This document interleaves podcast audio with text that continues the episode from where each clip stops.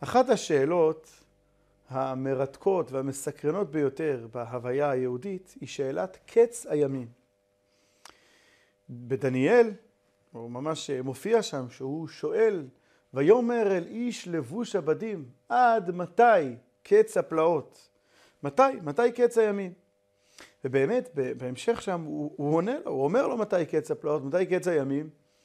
נוקב שם במספר של שנים, ו...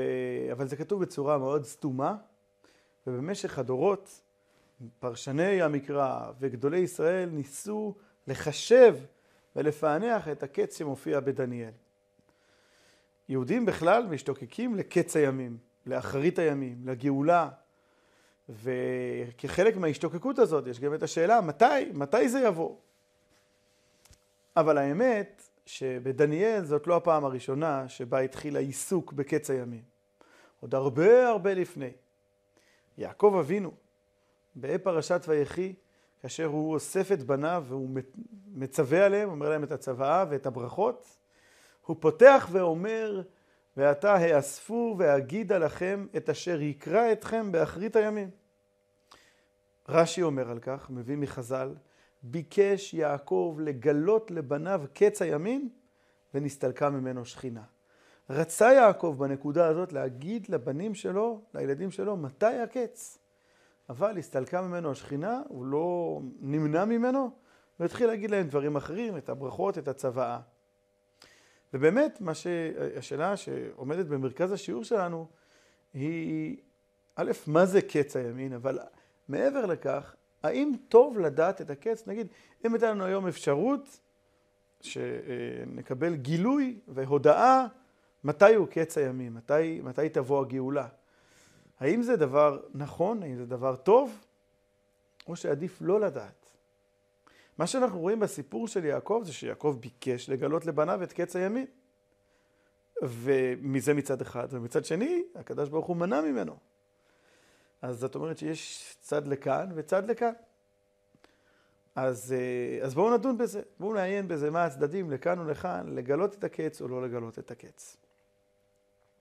אבל קודם כל מבחינת המושג, אז קץ זה קצה, והמשמעות היא שזה הקץ של הגלות, וכאן המקום להדגיש בפתח הדברים, שגלות וגאולה זה לא כמו שטועים לפעמים לצמצם את זה רק במשמעות של אה, אה, מיקום גיאוגרפי. האם אנחנו בגולה או בארץ ישראל. כי גם כשאנחנו בארץ ישראל אנחנו מתפללים שלוש פעמים ביום את צמח דוד עבדך מהרה תצמיח ותחזינה עינינו בשובך לציון ברחמים. מדוע? מכיוון שגלות וגאולה לא מתייחסת, זה, אלה מושגים שלא מתייחסים רק למיקום גיאוגרפי, אלא הרבה הרבה יותר למשהו מהותי. האם אנחנו בעידן הגלות, היינו, עידן של העלם והסתר של הקדוש ברוך הוא, של האלוקות, שבא לידי ביטוי בכך שאין בית מקדש ואין סנהדרין, אין הרבה הרבה מאוד דברים, אלמנטים, בעצם כל האלמנטים שמגדירים את עם ישראל כקולקטיב פעיל, סנהדרין, בית המקדש, לא, לא קיימים, וגם בספירה גבוהה יותר, כל הנושא של אה, אה, ניסים שהיו בבית המקדש, או ניסים גדולים הרבה יותר שיהיו לעתיד לבוא, הם נעדרים בזמן הגלות, זה גלות, וגאולה זה העידן שבו כל הדברים האלה חוזרים ועוד עם תוספת של נבואות אחרית הימים, תחיית המתים ו- וכולי. אז אה, זאת אומרת שגלות וגאולה זה לא עניין גיאוגרפי. ולכן כשאנחנו אומרים קץ הימים, זה במשמעות של קצה סוף הגלות, וגם במשמעות של קצה התחלת הגאולה. אז ביקש יעקב לגלות לבניו קץ הימים ונסלקה ממנו השכינה. אנחנו מבינים בפשטות, מיד בהנחה ראשונה, שאם יעקב רצה לגלות לבניו את הקץ, זה לא היה בשביל להשוויץ או להגיד להם אני יודע את הקץ. זה לא היה איזשהו עניין אה, אה, בשביל מליצה או איזשהו תחביב. סביר מאוד להניח, בטוח, שיעקב ראה לנגד עיניו שאם הוא יגלה לבניו את הקץ, תצמח מכך תועלת גדולה מאוד. אלא שאף על פי כן הקדוש ברוך הוא מנע ממנו כפי שנדון בזה. אבל על פניו, איזו תועלת הייתה יכולה לצמוח בזה שהוא יגלה לבניו את קץ הימים? אנחנו נמצאים הרבה יותר, מש... כן, מעל שלושת אלפים שנה מאז הסיפור, הסיפור הזה של אה, צוואתו של יעקב, ועדיין לא הגענו לקץ הימים. אז מה יעקב רצה לגלות להם בהנחה שהוא, זאת אומרת, הוא ידע, הוא ידע את הקץ, והוא רצה לגלות להם. מה הוא רצה, מה היה אומר להם? תקשיבו, בניי היקרים, בעוד שלושת אלפים חמש מאות וכך שנים זה יהיה קץ הימים. אז איזה תועלת הייתה צומחת מכך? ולכאורה לא זו בלבד שלא הייתה צומחת תועלת מכך, אלא היה מזה חורבן גדול. זה היה אומר להם בצורה הכי הכי ברורה, זה לא קשור אליכם, לא לילדים שלכם, לא לנכדים שלכם ולא לניני נינים שלכם, זה לא רלוונטי לגביכם. אז זה רק היה מכניס אותם לייאוש, מעבר לכך שזה באמת לא רלוונטי לגביהם, אבל זה גם היה מכניס אותם לייאוש שהם, אה, אה, אין להם כאילו למה, העבודה שלהם היא, היא משהו כזה לגמרי לגמרי ביניים, הוא לא מוביל לגול, לתכלית, לקץ הימים. מה, מה, מה הוא חשב להרוויח מכך? אז uh, כדי להבין את זה, אנחנו צריכים ככה טיפה לפרוס את המושגים של גלות וגאולה בהקשר של גלות מצרים וה... וגאולת מצרים, ומה שנקרא הגאולה העתידה לבוא. ב... כפי שהדברים היו בפועל, אז היה לנו את, אה, עם ישראל היו בגלות מצרים, אה, זה עוד, זה עוד מופיע בברית בין הבתרים, הקדוש ברוך הוא אומר לאברהם, ידוע תדע כי גר יהיה זרעך בארץ לא להם, ועבדום ועינו אותם ארבע מאות שנה. בפועל, הגלות הזאת, כפי שחז"ל אומרים, היא התקצרה לרדו שנים, רדו שמה, לרדת, זה, זה, זה, זה רמז בפסוק, שזה היה 210 שנים, ואחרי, ה... כן, היה את הסיפור של חג הפסח, הגאולה ממצרים, וכל המסעות וה... וה... והקורות את עם ישראל, אנחנו קופצים, קופצים, קופצים, קופצים, יש לנו חורבן בית ראשון, גלות בבל, 70 שנה, גאולה, בית שני, ואחר כך חורבן בית אה, שני, ומאז ועד עצם היום הזה אנחנו, אני חושב שאנחנו נמצאים בגלות הזאת, ומצפים לגאולה האמיתית והשלמה שתבוא במהרה בימינו, אמן.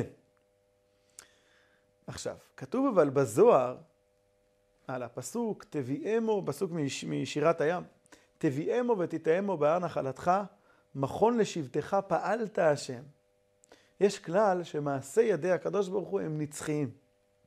מעשי ידיים של הקדוש ברוך הוא הם נצחיים, ולכן כאשר כתוב שמה, שתביאם ותתאמו בהר נחלתך, מכון לשבטך פעלת השם, שהקדוש ברוך הוא יעשה את המכון לשבטו, אז כתוב בזוהר, שהייתה אפשרות, ראויים היו אה, אה, ישראל שבאותו הדור להיכנס ישר לארץ, מהיציאה ממצרים ישר לארץ בגאולה השלימה, הנצחית, זו שאנחנו מחכים לה עכשיו, אלא שגרם החטא והם לא זכו לזה, ולכן, ולכן זה היה, בעצם הגאולה ממצרים, היא הפכה להיות גאולה זמנית, גאולה לא נצחית, גאולה שיש אחרי הגלות. אבל הייתה אפשרות, היה בה פוטנציאל, שהגאולה ממצרים תהיה על ידי הקדוש ברוך הוא, והוא יבנה את הבית כאן, ואז זה היה נצחי, מעשה ידיו של הקדוש ברוך הוא נצחיים, וזו הייתה בעצם הגאולה האמיתית והשלמה. אומר הרבי מלובביץ' שזה מה שיעקב רצה לגלות לבניו.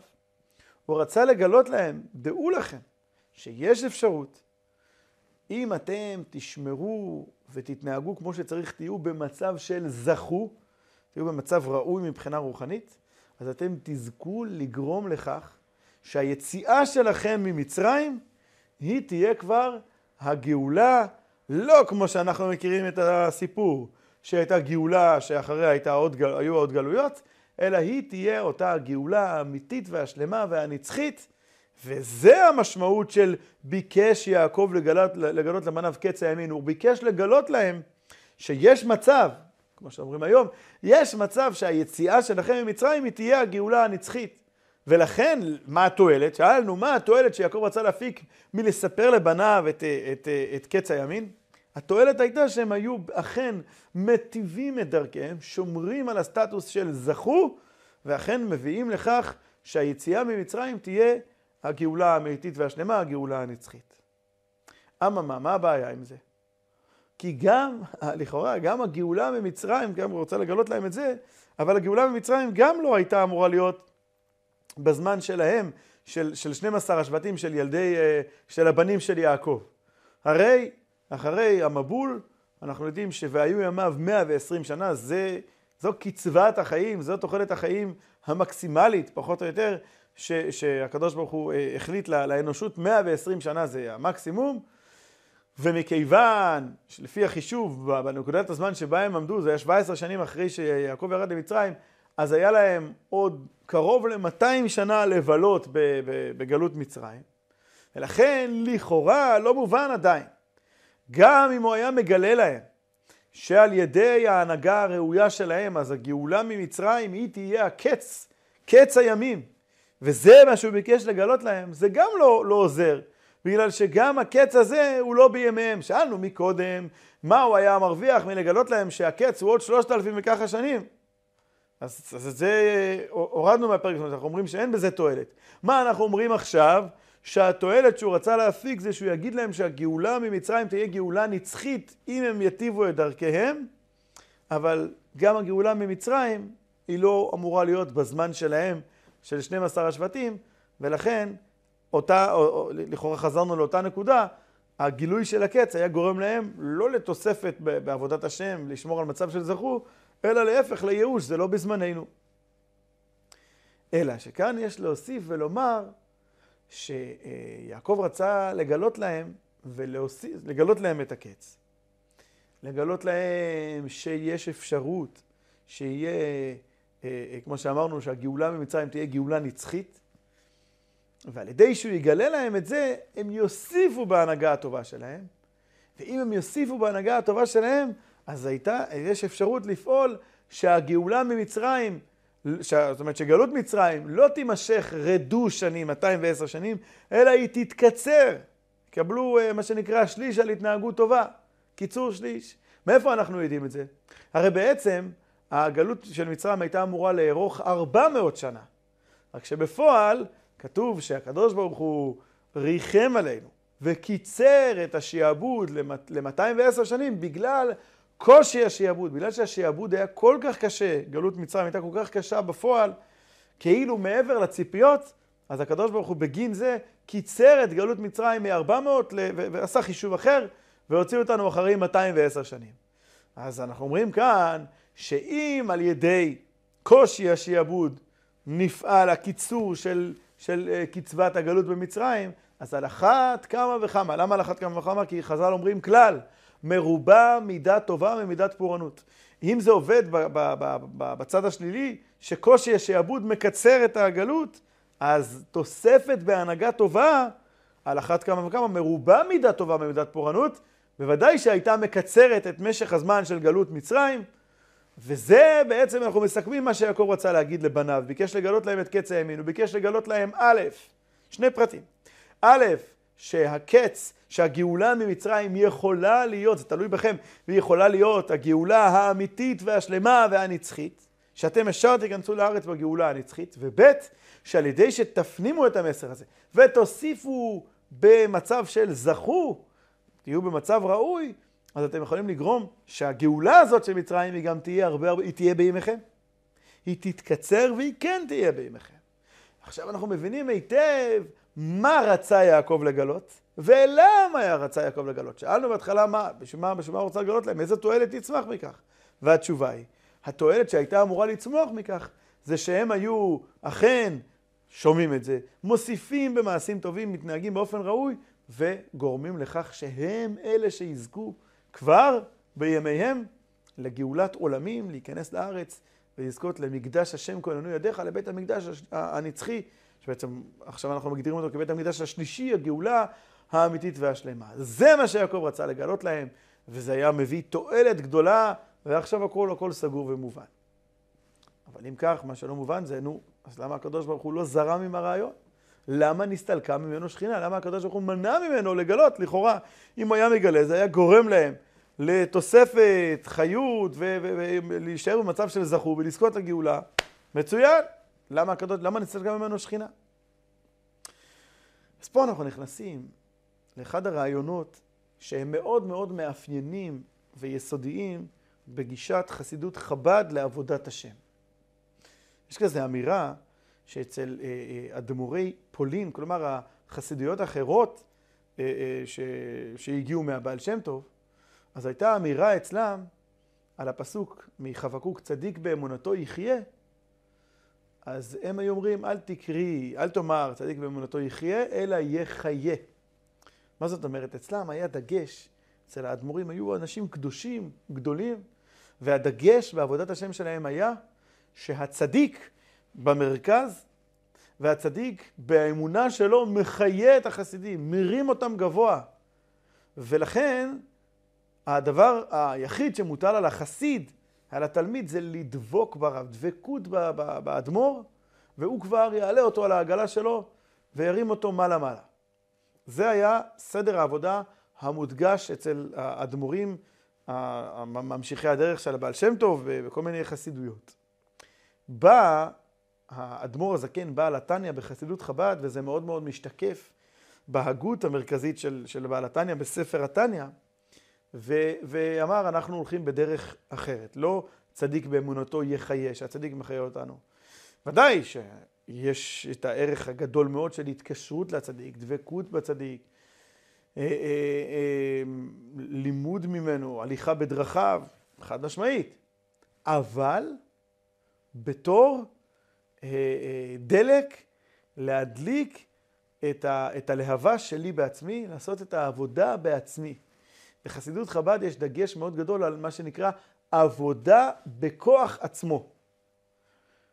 אחד הביטויים של זה, או אחד הביטויים, ביטוי מרכזי ומשמעותי בכל הדבר הזה, זה באמת חב"ד, ראשי תיבות חוכמה בינה דת. כלומר, נדרשת מאיתנו, מכל אחד מאיתנו, עבודה אינדיבידואלית, פנימית, של יגיעה, של לימוד, של הבנה והשגה, הפנמה, מוח שליט על הלב, כל הרעיונות שבתניא, שבעצם נגיע למצב שעבודת השם שלנו היא פרי תוצר של העבודה שלנו, העבודה שלנו בכוח עצמנו. כמובן עם ברכותיו של הצדיק, עם ההדרכות של הצדיק, עם ההשראה מהצדיק, עם הדבקות בו, אבל את העבודה אנחנו צריכים לעשות. שמעתי פעם שסיפר את זה יהודה אבנר, היה איש משרד החוץ, מפורסם, שגריר בכל מיני מקומות, והיה לו קשר טוב עם הרבי. ובאחד הביקורים שלו אצל הרבי, הוא ככה הרשה לעצמו ושאל את הרבי, מה, בערך בסגנון הזה, מה האמביציה שלך, מה התשוקה שלך בכל הפעילות שאתה עושה בכל העולם, הרבי? אז הרבי אמר לו משהו כמו, אני מאמין שבכל יהודי יש כאן בלב איזה נר, נר, נר קטן ב, בלב שלו. והתשוקה שלי, האמביציה שלי זה לראות, להביא לידי כך שהנרות האלה ידלקו, להדליק את הנרות האלה. טוב, הוא ממש אה, נהנה מה, מהתשובה והרגיש נוח, ואז הוא ככה פונה לרבי ואומר, נו, ואת הנר שלי כבר הדלקת? אז הרבי אמר לו, לא, הוא ככה חשד הבנוח, אז הרבי מיד המשיך ואמר לו, אבל נתתי לך גפרור שתדליק. זאת אומרת, הרבי לא מדליק בשבילנו, הוא נותן את הגפרור, הוא נותן את ההכוונה, הוא נותן את ההשראה, את הברכות, אבל בסוף בסוף, בדרך העבודה, כפי שהיא בחסידות חב"ד, נדרשת עבודה בכוח עצמו, של, של uh, לימוד, של התבוננות, של הפנמה, של תיקון המידות, של עבודה יומיומית, כפי, כפי כל, כל ההדרכה וההנחיה של ספר התניא ומאמרי החסידות שבאים אה, אה, בעקבותיו. אז כאן אנחנו חוזרים לעניין של גילוי הקץ. למה, למה נסתלקה ממנו שכינה מיעקב והקדוש ברוך הוא לא נתנו לגלות את הקץ? ברור שבכל מקרה בעבודת השם כתוב אלמלא הקדוש ברוך הוא עזרו אינו יכול לו. העובדה שאנחנו בכלל מצליחים להתגבר על היצר היא בסייעתא דשמיא. גם בספר התניא בתחילתו כתוב שם בדף השער לבאר היטב איך הפסוק כי קרוב אליך הוא קרוב מאוד בפיך ובך לעשותו, אה, אה, לבאר את זה היטב ובעזרת השם יתברך. זה עצמו, אה, לעבודת השם אנחנו צריכים סייעתא דשמיא. אבל הסייעתא דשמיא יכולה להיות בשני אופנים. יכול להיות אופן שהסייעתא דשמיא, שהעזרה, הסיוע מלמעלה, היא מאוד מאוד הסיוע הזה מאוד מאוד נוכח תוך כדי העבודה. זה כמו כשאנחנו נמצאים באטמוספירה רוח, רוחנית מרוממת ומדרבנת, וביום כיפור זה ממש נרגש ככה. ביום כיפור האווירה של היום, מה שקורה מסביב, ההכנות, כל, ה, כל התפילות, זה כבר בעצמו דוחף אותנו כמה וכמה צעדים קדימה. יום כיפור, אפילו שבת לעומת יום חול, זה אה, אופן של סייעתא דשמיא בעבודה שלנו, בעבודת השם שלנו, שהסייעתא דשמיא מאוד נרגשת, מאוד נוכחת, והיא המנוע. יש אופן שני, שברור שהכל מיוסד על, על עזרה מלמעלה, אבל בשעת העבודה האדם לא מרגיש את הסיוע, והוא מרגיש דווקא את המאמץ שלו, את היגיעה שלו, ללא איזשהו סיוע חיצוני, סיוע עליון. ובאמת, התכלית היותר גבוהה זה אופן העבודה הזה. כפי שחז"ל אומרים, רוצה אדם בקו שלו מתשעה קבין של חברו. עונג, סיפוק, שמחה אמיתיים יכולים להיות רק מדבר שאנחנו יוצרים במו ידינו. כאשר אנחנו מקבלים משהו במתנה, וזה כאילו פחות חוכמה, פחות חוכמה, פחות קונץ, פחות חוכמה, פחות אה, הנאה, פחות סיפוק. וככה גם בעניין הזה. לעבוד את השם שם במצרים, להישאר במצב של זכו, כאשר הם יודעים את הקץ, זה פחות חוכמה. זה כבר, אה, אה, זה כבר כמו משחק מכור, זה כבר, אה, אוקיי, הם יודעים שזה ביום זה וזה, והם יודעים שזה תלוי בעבודה שלהם, אז זה כבר היה מקל מאוד מאוד על העבודה. יעקב, לא היה אכפת לו, באמת זה מה שהוא רצה, להקל על העבודה ושיזכו לגאולה כמה שיותר מהר. אבל הקדוש ברוך הוא רצה שעם ישראל, שיזכו לגאולה באופן של, על ידי שלמות בעבודה שלהם. ושלימות בעבודה זה כאשר לא יודעים, זה עבודה מתוך אי ידיעת הקץ. אבל יש פה גם עניין עמוק יותר, ו- ומתייחס יותר ב- ב- בצורה ספציפית לאופי הגאולה שאנחנו מצפים לה, לגאולה האמיתית והשלימה, והדגש הוא על הגאולה האמיתית, אה, אה, אה, שמה המשמעות של, של אמת. בכלל, מה המשמעות של אמת? מה מאפיין אמת? אז מבואר בחסידות שאמת זה נצחיות. איפה אנחנו אה, אה, לומדים את זה? קודם כל יש פסוק שאומר, שפת אמת תיכון לעד, ועד הרגיע לשון שקר. שפת אמת, דבר שהוא, שאומרים משהו אמיתי, זה תיכון לעד. זה גם נרמז במילה אמת, שמורכבת מהאותיות א', מ', ת', שזו האות הראשונה, האמצעית והאחרונה. כלומר, אמת זה מין בריח תיכון שעובר מן הקצה אל הקצה. מנקודת ההתחלה. עובר דרך האמצע ועד הסוף, זה נשאר באותו אופן, בעקביות, בנצחיות, זו אמת. זה כמו שאנחנו אומרים, בהפך מאמת, ההפך מאמת זה כזב. אז יש שקר. אז יש נערות, סליחה. יש נערות המכזבים. מה זה נערות המכזבים? נחל אכזב? זה שאחת לשבע שנים הוא מפסיק לנבוע. אז הוא נקרא נחל כזב, הוא מאכזב, הוא כזב. למה? כי אמת זה נצחיות. משהו שמתמשך וקיים לאורך כל הדרך, זו אמת. וההפך מזה, דבר שהוא לפעמים קיים, לפעמים נפסק, זה אכזב, זה כזב, במובן שזה לא אמת, זה לא נצחי. אז כדי לזכות לגאולה נצחית, העבודה של עם ישראל צריכה להיות עבודה נצחית. מה זה עבודה נצחית? עבודה נצחית זה עבודה שהיא לא תלויה בנסיבות, באטמוספירה, באווירה, ביום כזה, יום כזה, תאריך כזה, תאריך כזה, אלא משהו אמיתי, יציב, פנימי, שנובע ממני ומתקיים בכל תרחיש, בכל נסיבות, באופן עקבי, נצחי, אמיתי. זוהי עבודה אמיתית שהיא בלתי תלויה בשינויים, והיא זו שמביאה גאולה נצחית. ולכן, דווקא בגלל שהקדוש ברוך הוא רצה שעם ישראל יזכו לגאולה נצחית, אז הוא מנע מיעקב לגלות את הקץ. כי גילוי הקץ היה גורם לכך שלחיסרון מסוים בעבודה של עם ישראל, בדיוק בהיבט הזה, שכאילו העבודה תלויה בידיעת הקץ. אבל כדי לזכות לגאולה נצחית, אמיתית, באופן מוחלט, אז גם העבודה שלנו צריכה להיות עבודה כזו שהיא איננה תלויה בידיעת הקץ להפך. עבודה מתוך אי ידיעת הקץ מבטאת משהו פנימי, משהו נצחי, משהו עקבי, אמיתי, שנובע נובע מהאמת הפנימית. ולכן נסתלקה ממנו שכינה, כי כדי, בשביל להביא לידי כך שהם יזכו לגאולה נצחית, אז גם אופי העבודה שלהם היה צריך להיות אופי של עבודה נצחית. אז תשאלו, נו, מה, יעקב לא ידע מזה? יעקב לא רצה שהם יזכו לגאולה נצחית.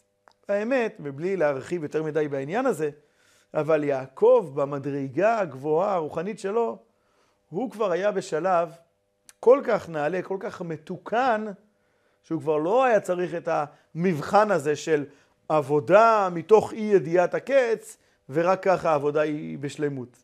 יעקב היה במדרגה כזאת שהעבודה שלו הייתה מושלמת גם תוך כדי ידיעת הקץ.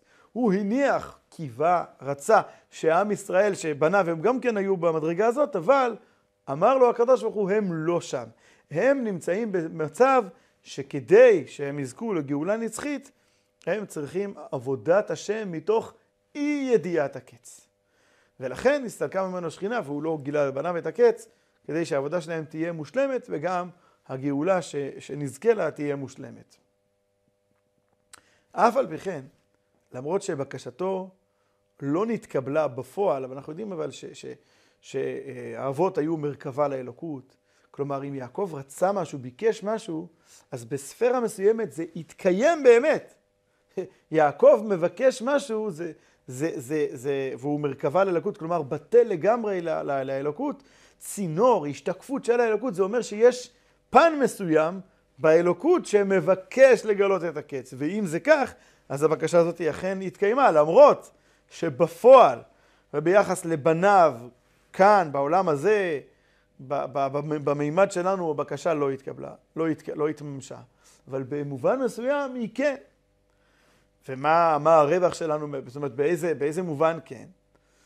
אז העניין הוא שנכון שאנחנו לא יודעים את הקץ ברמה של תאריך לדעת את הקץ, אבל הבקשה של יעקב התקבלה במובן הזה שאנחנו באמצעות זה שהבקשה התקבלה, מקבלים אה, איזשהו פן של חירות מיצר הרע אה, אה, בהקשר לציפייה לגאולה. כלומר, כאילו שבאיזשהו מימד גבוה בנפש שלנו אנחנו כן יודעים את הקץ. זה לא משהו שהוא בתודעה שלנו, אבל, אבל יש איזושהי השפעה, יש איזושהי התנהלות מתוך חירות, מתוך ידיעת הקץ באופן נשמתי, באופן גבוה, בזכות הבקשה של יעקב. ודבר שהוא בוודאי ברור, זה שיעקב מלמד אותנו שיהודי צריך לבקש לגלות את הקץ. לבקש לגלות את הקץ, כלומר לזעוק ואת הזעקה של דניאל, עד מתי קץ הפלאות?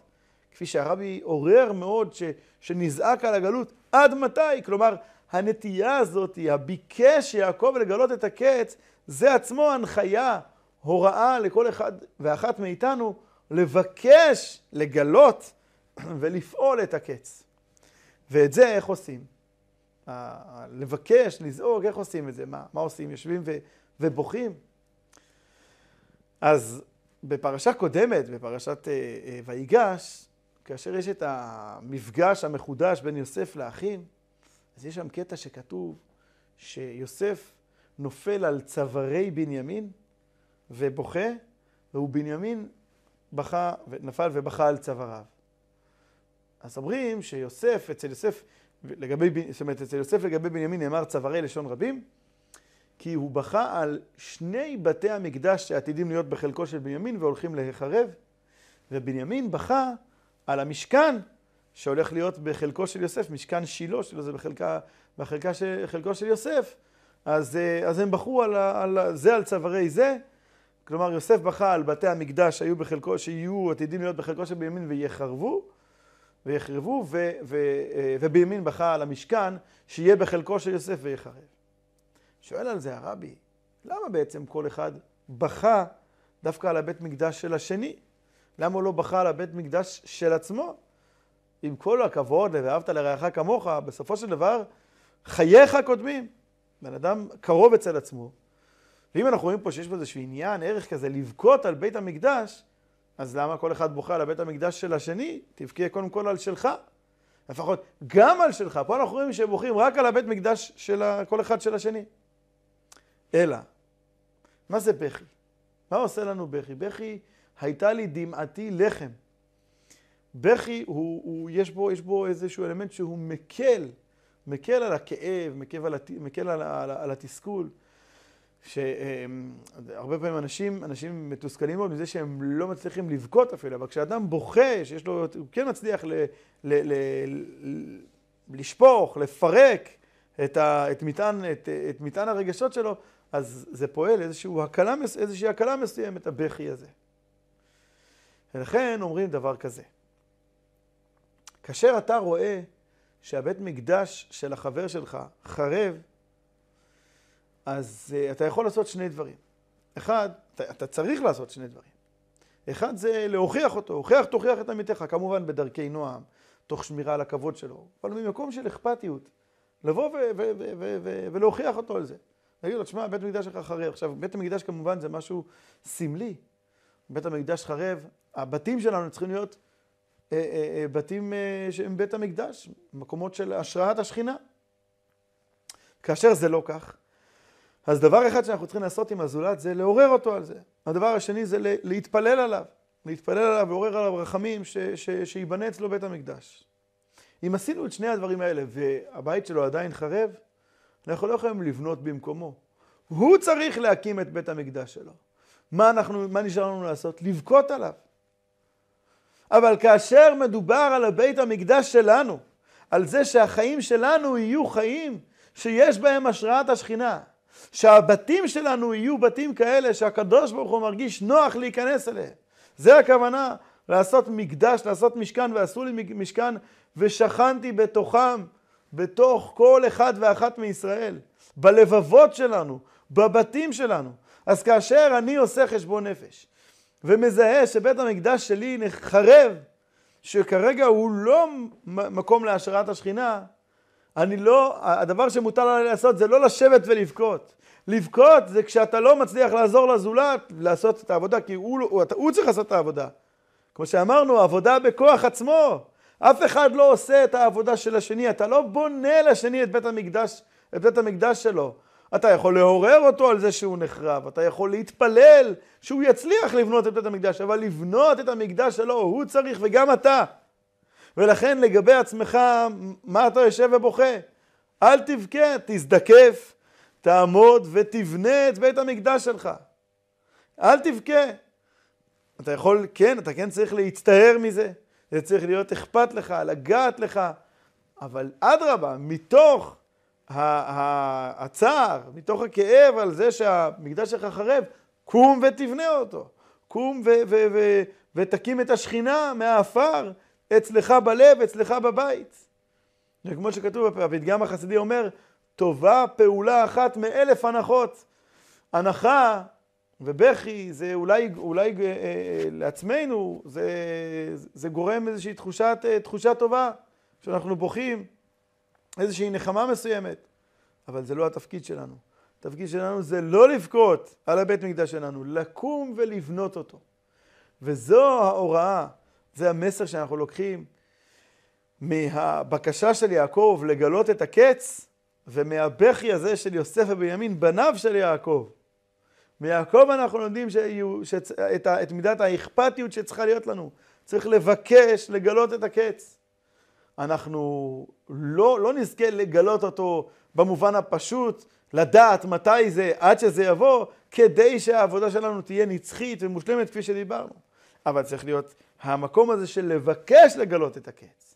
ואת ה, את הבקשה הזאת, את תנועת הנפש הזאת צריך ליצוק לתוך עבודה אישית, פנימית, של לא לבכות, אלא להזדקף ולהתחיל לעשות מהחיים שלנו מכון לשבטו יתברך, מכון להשראת השכינה, שזה אומר, למשל, איש ואישה זכו שכינה ביניהם, כאשר אנחנו משתדלים וחיים חיים שיש בהם של... שלום בית, יש בהם כבוד הדדי, יש בהם רגישות אמיתית, ואני יודע לקחת את המציאות שלי לאחור ולתת מקום אמיתי לזולת, לבן או בת הזוג, ל... ל... לילדים, למשפחה, לתת את המקום באמת, להשיג את המציאות שלי לאחור ולתת מקום, זה נקרא לעשות השראת השכינה. כאשר הבית שלנו, הבתים שלנו, מתנהלים בקדושה ובטהרה, שמה שנכ... שמתאים להיכנס לבית יהודי נכנס, ומה שלא מתאים להיכנס לבית יהודי לא נכנס, כאשר הבית שלנו זה בית של חסד, של נתינה, בצורה הזאת, במעשים היומיומיים האלה, שהרבה מהם הם מעשים פשוטים. במעשים האלה אנחנו הופכים את הבתים שלנו לבית מקדש, למקום להשראת השכינה, ועל ידי שאנחנו בונים את המקדשים, את המקדשות הפרטיים של כל אחד ואחת מאיתנו, בלב ובבית, אנחנו בוודאי נזכה במהרה לגילוי הקץ, לקץ עצמו, לקץ לאחרית הימים, קץ הגלות והתחלת וכניסה לתוך הגאולה ובניין בית המקדש, שנזכה לכך במהרה בימינו, אמן כן יהי רצון.